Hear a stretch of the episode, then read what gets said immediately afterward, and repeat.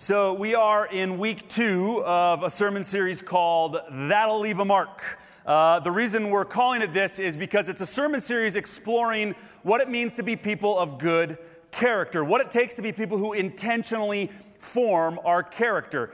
And the Greek word character originally meant to leave a mark or make an engraving. The noun form could be a tool for engraving. And so we're just presenting kind of this word image that our character is, and here's kind of a new definition, both the marks left on our life by our relationships and experiences, as well as the marks we leave on the lives of others. We know that every one of us, based on our character, is going to leave a mark on the lives of the people around us. The question is, what kind of mark are we going to leave? And we know that our lives have had many different marks left on us. The question is are we going to be intentional about how we respond, not just passively receiving whatever the world throws our way, but intentionally forming our character through the life we're living? I started last week, and i have still got this book really front on the fresh of my mind. So I'm going to start again with a story from the book called "Being Mortal" by the American surgeon, public health researcher, author uh, out of Boston. His name's Atul Gawande, and he's a surgeon, and he sort of critiques himself as a surgeon many times throughout the book. And he tells this one story um, about a time he visited a colleague of his on a different floor. It was the gerontology floor, the floor where people kind of dealing with the many different challenges at the end of life go to meet with the doctor. And Gawande confesses, he, he sat down and he was following this colleague of his, and he sat down with a patient one day. And the patient listed off, it was an elderly woman, listed off many different ailments that she was having. And a couple of them really stood out as some pretty serious scary medical diagnoses. And Gawande says, in his mind, in his surgeon's mind, you know, seven minutes into the conversation, he's like, all right, well, I know what the most life threatening thing is, and I've kind of figured out what should be done, so I, am guessing my colleague's going to wrap this up and give her a recommendation and move on. But no, the colleague spent another 35 minutes asking her questions like, tell me what you do throughout your week. How's your diet? How much food are you eating? And then, to Gawande's somewhat shock, the doctor asked, even though the woman hadn't mentioned anything about it, the doctor asked, Can I take a look at your feet? And Gawande's like, What in the world? And he carefully removes her shoes and looks at her feet and inspects them with care that was beyond what he, as a surgeon, would have imagined. Now, let me pause. If there's any surgeons in the room or any of our surgeons, I'm not poking fun at surgeons. He's poking fun at himself. I'm just reporting. I just want to make sure we're clear on that. He wraps the whole story up by acknowledging that his world as a surgeon is all about as quickly as possible diagnosing, coming up with the right treatment, and then getting into the OR because that's where the work matters. But he learned from his colleague that day that often something much different something much deeper and something much more important is going on. And if you just rush through the conversation, you're often going to miss it. And sure enough, for this woman, her feet were becoming somewhat badly misshapen. And even though she reported many challenging things in her life, statistically speaking, the most significant danger she had was losing her balance, tripping, falling, breaking a hip. That was the biggest risk. Even though she hadn't said it, the doctor took the time to learn a little more and identify something critical. Here's what I want to suggest is the reason this colleague of Gawande's was so effective in his practice was because he had learned to be present. He had learned that sometimes in life we need to stop and slow down. We need to resist the temptation to rush through things and instead spend a little more time right here. And sure enough, what we're going to talk about today. I want to title this sermon, our second sermon in a series on character formation, uh, Presence in a Distracted World. Has anybody ever here, uh, let's say in the last, I don't know, hour, struggled with distraction? Has anybody here in the last day found yourself distracted by maybe a glowing rectangle, by maybe a number of responsibilities, by maybe a worry that you have about the future or a burden from the past, distraction. Okay, some of you didn't raise your hand, but I get it. You just don't feel right raising your hand like that. It's just, but we're all gonna, we live in a world filled with all sorts of distractions. Every single day, we wage war against the innumerable distractions that bombard us every minute of every day. And here's what I want to suggest. If you find yourself getting distracted sometime during the sermon and you miss everything else, here's the big idea that I want to put out right at the beginning. Being present is one of the best ways to honor others, to honor the people in your life, and being present is critical for forming character. I want to start with this. You know, it might be a bit of an abnormal. Be, being present isn't usually listed as one of the classic character traits, but I think this is foundational to any other endeavor of character formation we're going to undertake because being present is what is required to form any and every other character trait in our lives. Like I said before, we're going to ask three questions every week. So here's the three questions for this week What is presence? What do I mean when I talk about that? Why does presence matter? And how do I form presence. Now, I, I, just I need to apologize. A few of you printed off the note sheets or have it on your phone, and I changed it. So last week I said, "What is?" and "How do I form?" and then "Why does it matter?" But I changed the order, so your note sheets are out of order, and I'm very sorry. But I believe in you. You're going to make it through this. It's going to be great. Uh, okay, so what do I mean? Question number one: What is presence. I want to uh, read a story from the Gospel of Luke that I believe captures what I'm talking about, uh, and I'm going to set the context. The story comes from Luke chapter 8, starting in verse 40, if you want to turn there and read along. Um, but here's how it goes Jesus is up in northern Israel, uh, and he's been ministering for a while. And at this point in his life, uh, and we're going to see how this comes into the story later, pretty much every moment of the day, he's got a crowd following him. I mean, in fact, sometimes he tries to get in a boat and get away from the crowd, but by the time he gets to the other side of the lake, the crowds jogged around and met him there already. So Jesus always has a crowd. And he's in a town and he gets approached by a man who has a very important role in that town, a man whose name is Jairus. And we're told that Jairus is a synagogue leader, which just means that this is an important person. He's probably known. He might have his own small entourage with him wherever he goes. And not only is Jesus approached by an important man in the town, but he's approached by Jairus with a pretty heavy request. Just picture it big crowds. Jesus, who's got a following, who's an important figure, is approached by another well known, important man in that city. And here's what happens. Now, when Jesus returned, a crowd welcomed him, for they were all expecting him.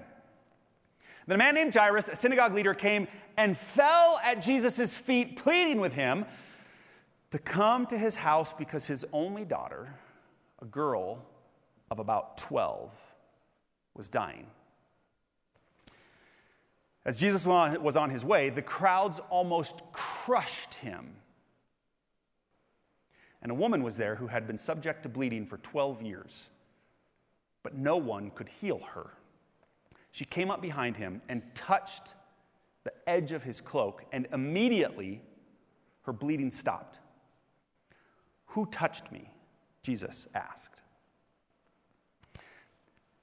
The, the, text says that the crowds were so big and forceful that they were almost crushing him. And Jesus, somewhat bafflingly asks, Who touched me? Like, I can only imagine that the disciples are muttering to one another, like, has he gone off his rocker? I mean, this guy is ridiculous. There's a hundred people who are all simultaneously touching you and smashing you and almost crushing you. Jesus, I mean, all respect and all, like, you're clearly a good teacher, but this is a dumb question, Jesus. I know in school my teachers told me there's no such thing as a dumb question, but Jesus, this is a dumb question. We don't know what's going on. The text is maybe a little more gentle, but I think that's the feel we get when we find out that uh, when they all, the disciples, when they all denied it, Peter said, a little more tactfully, Master, the people are crowding and pressing against you. Right? And then we can insert the subtext beneath that question. So, Jesus is on the way to the house of a very important man. And he's on the way to do a very important work. And while in the middle of something really important, he stops and asks what to the reader and to the disciples would seem like a pretty bizarre question. Think about the last time. I don't, I don't, know what it is. Maybe it's something in your home life. Maybe it's something in your vocational life. Maybe it's something, uh, you know, you've been engaged in the life of somebody you know, a, a relationship that's really matters to you. Think about the last time you were in the middle of something really important? Think of the last time you were trying to do something, you were going somewhere, you were in the middle of something, and in your mind you thought, I need to eliminate all distractions. I need to close the door, I need to put the do not disturb sign on, I need to make sure that nobody. Think of the last time you were in the middle of something important.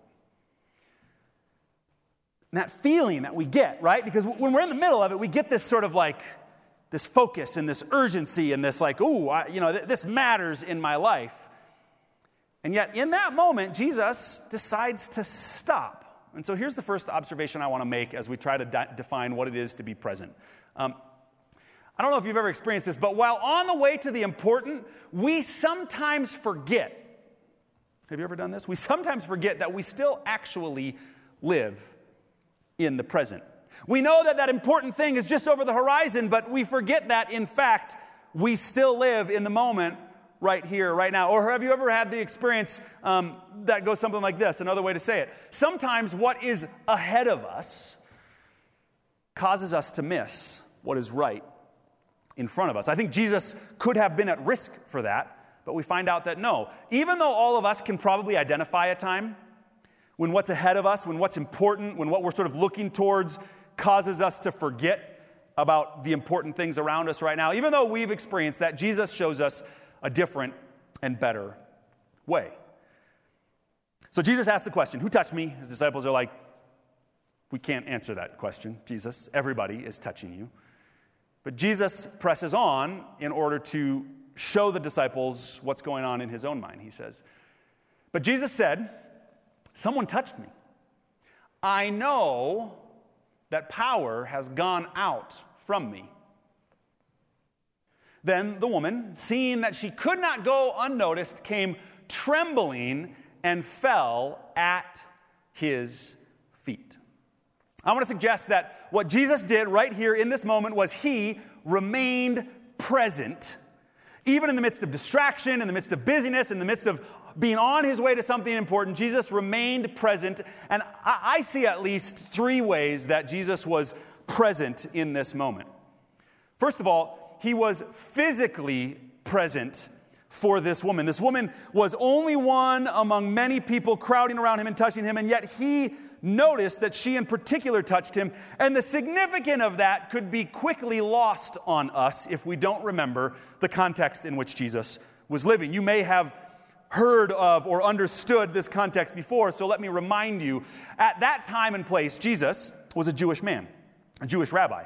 And in the world of Judaism, great significance. There was huge importance. So much of life rose and fall on what is clean and what is unclean. In order to participate, fully participate in Jewish life at that time and in that place, you had to keep yourself pure, clean, uh, uh, free. You had to wash and cleanse yourself of any impurities. And being unclean was considered a very bad, a very negative, even a very dangerous thing. I was going to read to you Leviticus 15, 25 through 27, but I decided I'm not going to actually read the whole thing. It's just the details, I don't know. Maybe I, maybe I shouldn't be squirmy about these things, but if you want to go read these chapters in Leviticus, you can. But let me just tell you what it explains. It explains how all women, once a month, become unclean when they're bleeding.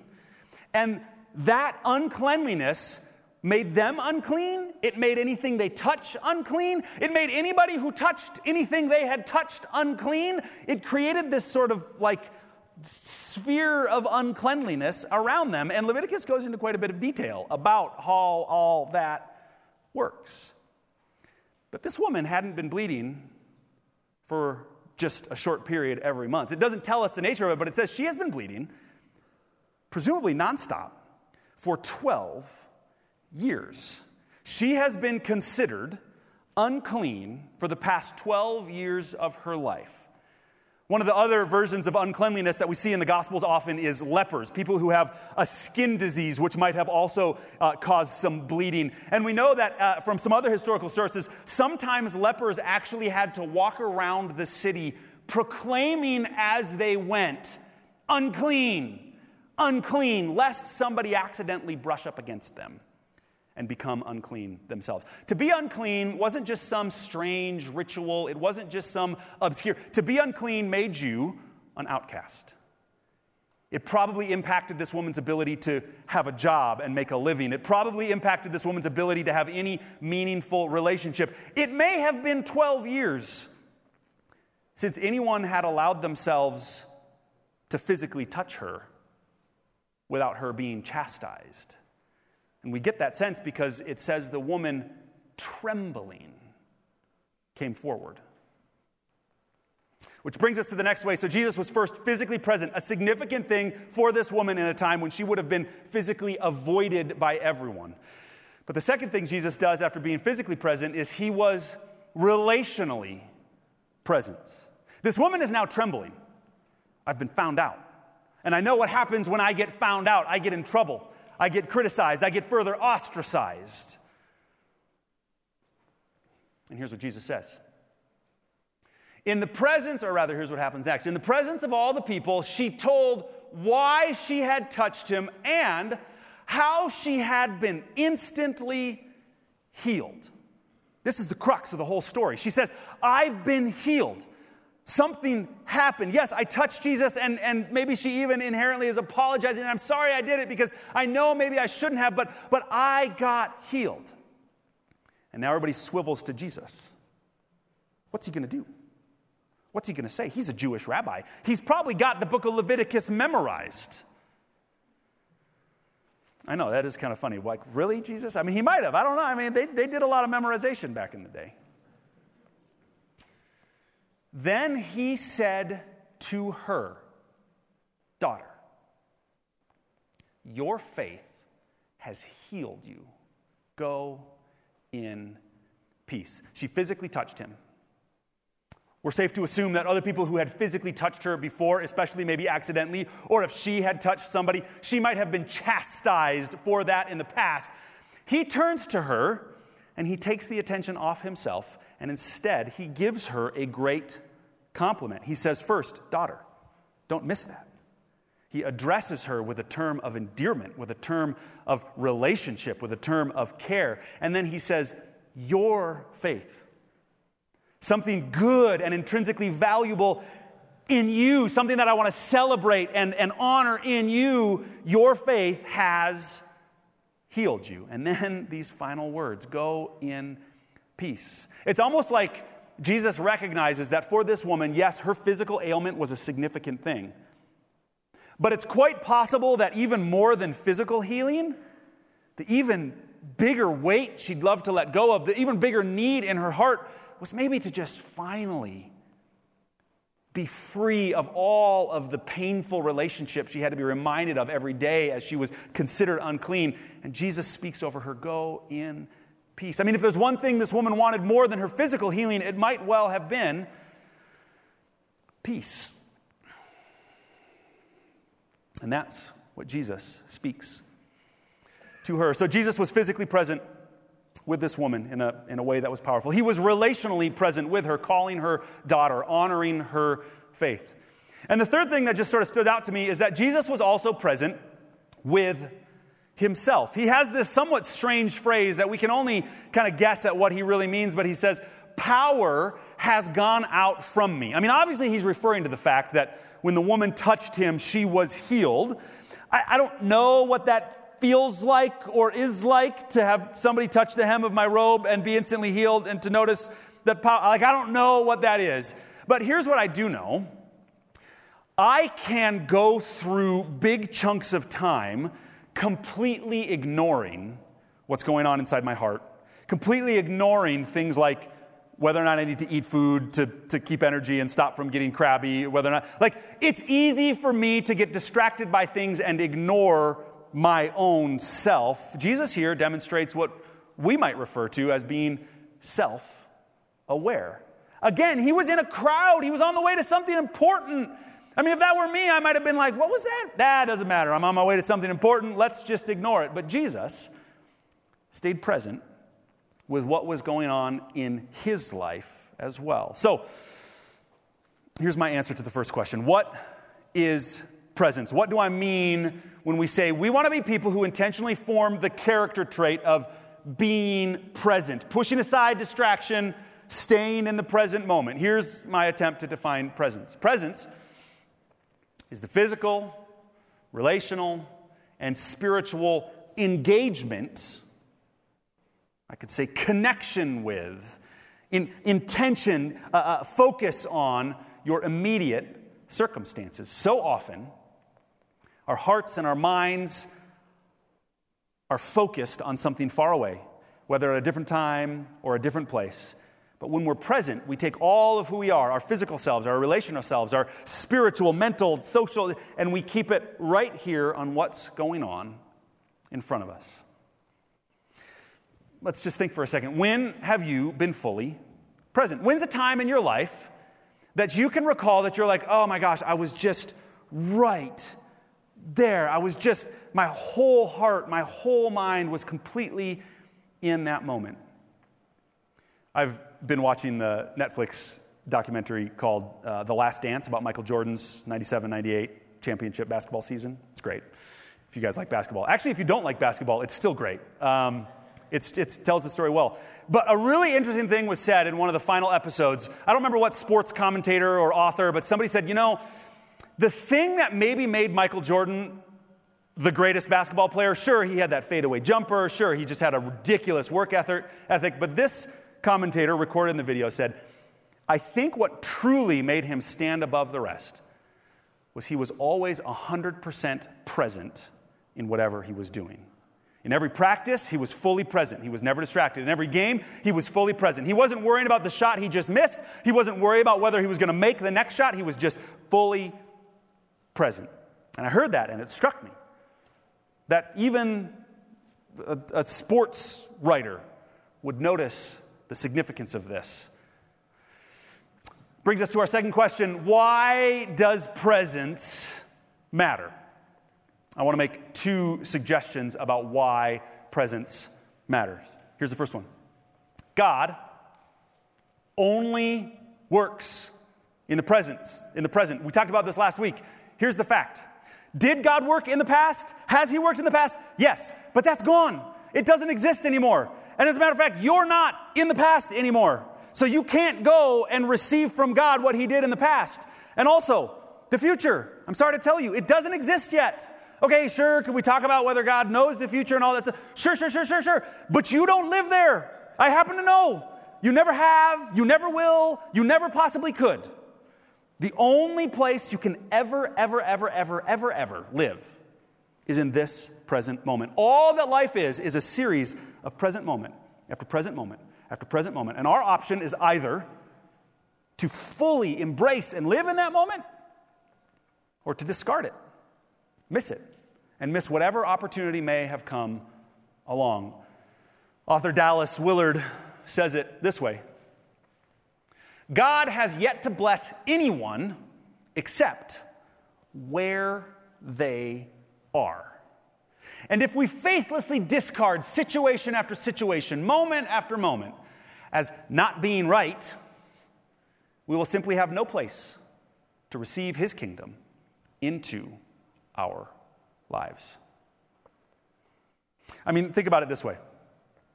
If I were to ask you, just generally speaking, about one of your most like precious and cherished memories in your life, like if you were just to, to call to mind something that was just like, oh, this is one of the greatest, I just, this memory was so beautiful, it was so powerful, it was just amazing. Let me tell you what not a single one of you would say. Not a single one of you would go, oh, well, you know, I was in this beautiful location. I was on a mountaintop or I was on a beach and there was a sunset. I was in this beautiful location and I was with someone I loved, you know, best friend, life partner. I was beautiful location with someone I loved and oh, I was just worrying about all the email I would have to get back to the following week. Oh, the best moment in my life. Nobody. Ever. Nobody ever has, and nobody ever will. Which brings us to the second thing God only works in the present because it's the only place we can receive his work. And second, distraction ruins the present. It ruins my and your ability to see what's actually going on, to embrace what God actually wants to do, and it just ruins the quality of the present. Nobody likes distraction. I don't know, maybe like maybe some of you do. I don't know, but I, I just I have a hard time thinking that any of our preferences is to live constantly distracted lives. If that's true, if God only works in the present, and our character formation task is to stay present in the present, and if distraction, or insert for distraction all the other things that can kind of pull our uh, you know, focus apart, um, if distraction ruins the present, then that, as always, brings us to the question of what's your move. And here's where I kind of changed the order of the questions. I realized that your move and our third question, how do I form present, presence, uh, those are actually the same question. Those two things actually kind of just go together. So I'm going to put them together today. And I want to start with what might be just really practical, maybe, maybe even offensively simple suggestions. If we want to be people who form our character uh, intentionally to become more present. Here's the first thing we need to do, and I'm sorry if it's insulting how simple this is, but it just strikes me as important. The first thing we need to do is reduce distractions. Now, you might say, Carl, that's fine for you to say, but you don't have four kids like I have. Or I might say to you, that's nice for you to say, but you don't have four kids like I have. Carl, my life is so filled with distractions. Okay, okay, I get it. I can sympathize with the distraction filled lives that you live. So let me break it down a little more. Let's come up with a little process. First of all, identify right now in your head where you most significantly experience distraction. Take a second, think about it. What's the point in my day when I constantly notice, oh, I just get so distracted here. I just feel so frazzled. I just get so. What's that moment? Is it you're trying to put the kids to bed and you want to make that sweet moment where you read them a book and they snuggle and they put your head on your shoulder and it's really great, but you find yourself just being like, oh, I got to go do the dishes and fold the laundry and sweep the floor and you know, is it, is it, you know, after work and you go out to dinner with your friends and you want to connect and you want to relax and you want to have meaningful relational time, but you just feel like every time you do that, you're back in the office thinking about, oh, I, I, sh- I shouldn't have said that in the email that I wrote. Oh, that's going to come back to bite me in the morning. Where is it in your life that you most significantly experience distraction? If you can't answer that, then maybe this is the task for the next week you know, if you're a journaler, if you have like a day planner or something, this would be a really quick, simple, end of everyday activity. Where was I distracted today? And just take a note for a few days, maybe a couple weeks in a row, so that we can say, you know what? If distraction is a problem, let's at least be able to say, this is where I experience it. Okay, but maybe you've got it. So you've got that in mind. Does anybody, if you, does anybody have a place in mind? Does anybody like, okay, good. I got like seven nods. Seven of us, we're, we got this. Um, so you've identified this place. Here's my next suggestion set an intention. Here's what I mean by intention. It's kind of similar to a goal, but different. And I know goal setting, some people like love goal setting, and some people roll their eyes and they're like, if I've had enough goal setting in my life. But with goal setting, usually we talk a little more long term, right? Like over the next year, I want to, but we set the we set goals in New Year's. Intention is a little more granular. It usually comes to a smaller time and place. So let's say you've identified where you want, where you suffer from distraction. And it's like, you know what, every time when I go out with my friends, I'm always distracted and I'm just like plagued by work emails. Next time you do it, before you go into that moment, you set the intention. You just say, okay, I intend to stay present with my friends at this time. I'm going to stay present with my kid when I'm reading a book. I'm going to stay present with my spouse when we're sharing a meal. Identify where you suffer from distraction. Set an intention. It's not like, this isn't like some sort of crazy, this is just being intentional about what we do with our time. And then here's the third and critical thing because if it's true that God is in fact always present with us, that means God wants to be present with you in this practice. So A simple prayer God, help me remain present. Fill in the blank, right here, right now, at this meal, during this experience, with this person. God, help me remain present. It could even become a sort of breath prayer throughout that time. You know, you're like, maybe for the next hour, I just want to be present right here. And you just kind of, God, help me remain present. God, help me remain present. I want to suggest a couple other really simple things that I personally have done that I've found meaningful that I'm sure you've heard of before, and, and I'm just going to go quick through them. But you know, you, knew, you know this, but eye contact. When you're looking somebody in the eye, you're going to be more focused, right? Pause and listen. Sometimes in conversation, we get distracted because we're always jumping to say what we want to say before we really listen to what the other person is trying to say. So just do that practice that you know. I'm just going to pause. The simple practice of silence and stillness. I wrote in the notes just try this once a day, set a one minute timer. Start with one minute and say, I'm just going to sit here for one minute in complete silence because I know my heart just gets pulled so fast. And maybe you could even grow that. Heck, maybe you could get to the point where every week or every couple weeks you just sit for five minutes of stillness, 10 minutes of stillness, and you learn what it's like to do nothing except be present. And the reason that matters is not just because we need to push aside distraction, but like we said, because God is in the present. And every time we let ourselves get distracted, we're ignoring the God who is present and with us. Which brings us to the last one, and I want to just kind of guide us through a little activity even right now. Pray. And I'll say again two ways to pray. First of all, uh, breath prayer. I just think breath prayer is a powerful way to form this habit, this character trait. Our breath reminds us that we are dependent on God. Without the oxygen in our lungs, which we can do nothing about providing for ourselves, it's just there. I didn't put it there. I'll tell you what, you didn't put it there. God has put it there for us every minute. Our breath is a powerful way to remember the God who is with us. So you could pray a breath prayer like, God, help me to know that you are present. God, help me to know that you are present. But here's the last prayer I want to introduce that we're actually going to talk about a few times. You know, there's a, there's a bunch of different practices, and my hope is not that anybody will do every single one of these things, but maybe that everybody would find a single one of these things that would be the right, meaningful thing for you to grow in these ways. Um, there's another prayer, we've talked about it before. It's called the prayer of examen.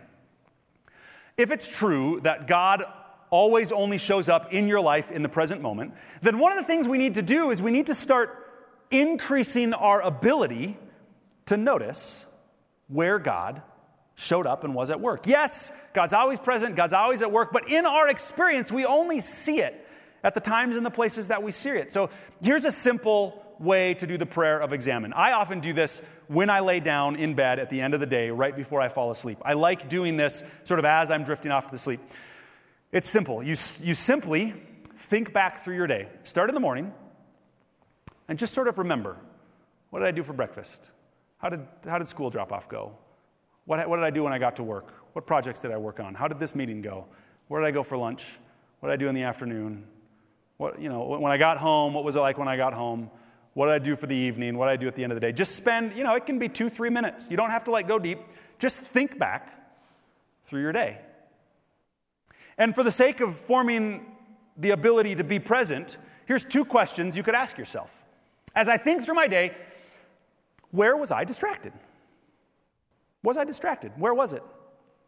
If you do this regularly, you might start to notice, oh my gosh, I'm always distracted right here. And then you might ask yourself, where did I notice God's presence? And if you do this regularly, you might start to say to yourself, oh my gosh, this is something to pay attention to. Maybe I can learn by noticing where I'm distracted. Maybe I can learn by noticing where I always see God's presence. I'd invite you, even right now, would you pray with me? And as we pray, take a minute and just think back over your morning today. When did you wake up? What was on your heart and your mind as you had breakfast? As you got ready to come to church this morning? Even as we've been in this room. Thinking back through your morning, answer in your mind to this question Where was I distracted?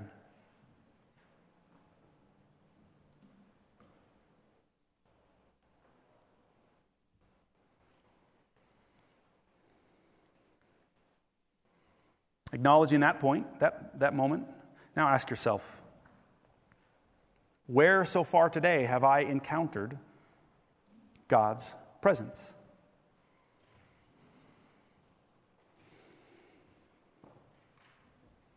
And simply notice. And God, having considered our lives, we put them before you and ask that you would help us to become people who spend more of our time being fully present. Amen. Because here's what we know God is always present. The critical question becomes Are you? Would you join with our worship team now in singing to our God who is present, who is not present and passive, who is not present and disconnected, but rather is present and ready to work powerfully in our lives?